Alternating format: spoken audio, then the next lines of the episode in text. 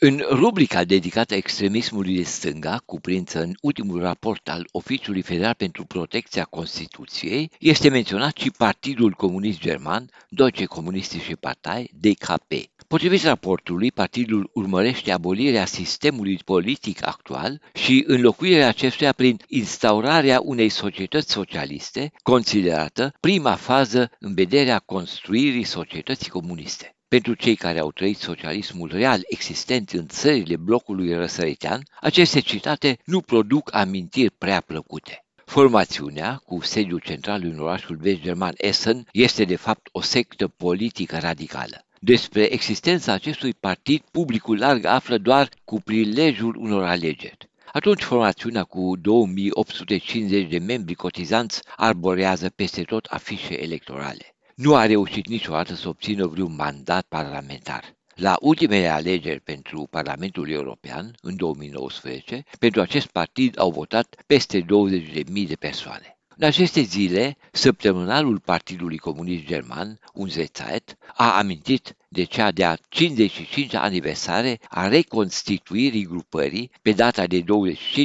septembrie 1968. Evenimentul a fost evocat și de mass media germană, care a trecut în revistă istoria grupării, reliefând aspecte mai puțin cunoscute, trecute sub tăcere în oficiosul Unsere Zeit. Partidul Comunist German, DKP, este succesorul Partidului Comunist din Germania, Kommunistische Partei Deutschlands, KPD, interzis în Republica Federală Germania în 1956. Partidul, reapărut după război, era continuatorul partidului înființat în 1919 și scos în afara legii în perioada nazistă. În partea răsăriteană, ocupată de sovietici, s-a trecut în 1946 la unificarea forțată a Partidului Comunist cu cel social-democrat, creându-se Partidul Socialist Unit din Germania, care s-a aflat la putere până în 1989. De la bun început, a existat o colaborare oficială și neoficială între Partidul Răsăritean și cel Occidental. După înființarea celor două state germane în 1949, Partidul Răsăritean și aparatul de securitate Stasi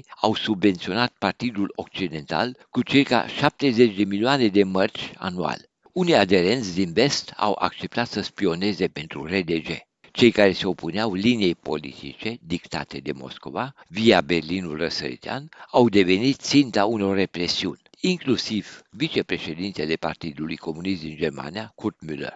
În 1950, Müller a fost atras într-o cursă, dus în Berlinul de Est, arestat și condamnat la 25 de ani. Scoaterea în afara legii a partidului în august 1956 a declanșat o amplă acțiune propagandistică dirijată de Moscova. În toate țările blocului sovietic s-au organizat mitinguri, s-au publicat comunicate și telegrame care chipurile reflectau, citez, indignarea despre actul samavolnic cu totul ilegal al autorităților vești germane de interzicere a Partidului Comunist din Germania.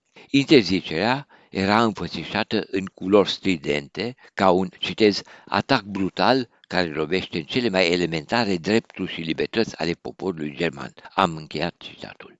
La această campanie au participat și numeroși intelectuali și scritori, dovedind o obediență ieșită din comun.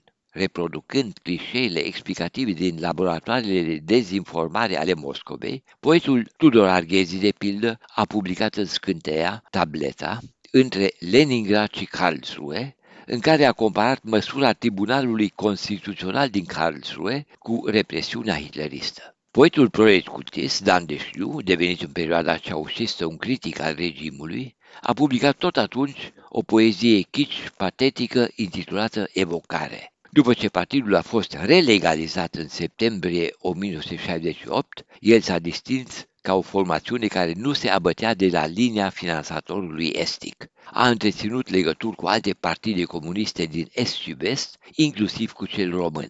De-a lungul anilor, liderul partidului, Herbert Mies, s-a întâlnit de câteva ori și cu Nicolae Ceaușescu. Partidul a respins reformismul promovat de Gorbaciov în Uniunea Sovietică. În prezent, partidul susține Rusia, justificând și interpretând invazia Ucrainei ca un act de apărare față de o presupusă agresiune vestică. De la Berlin pentru Radio Europa Liberă, William Totoc.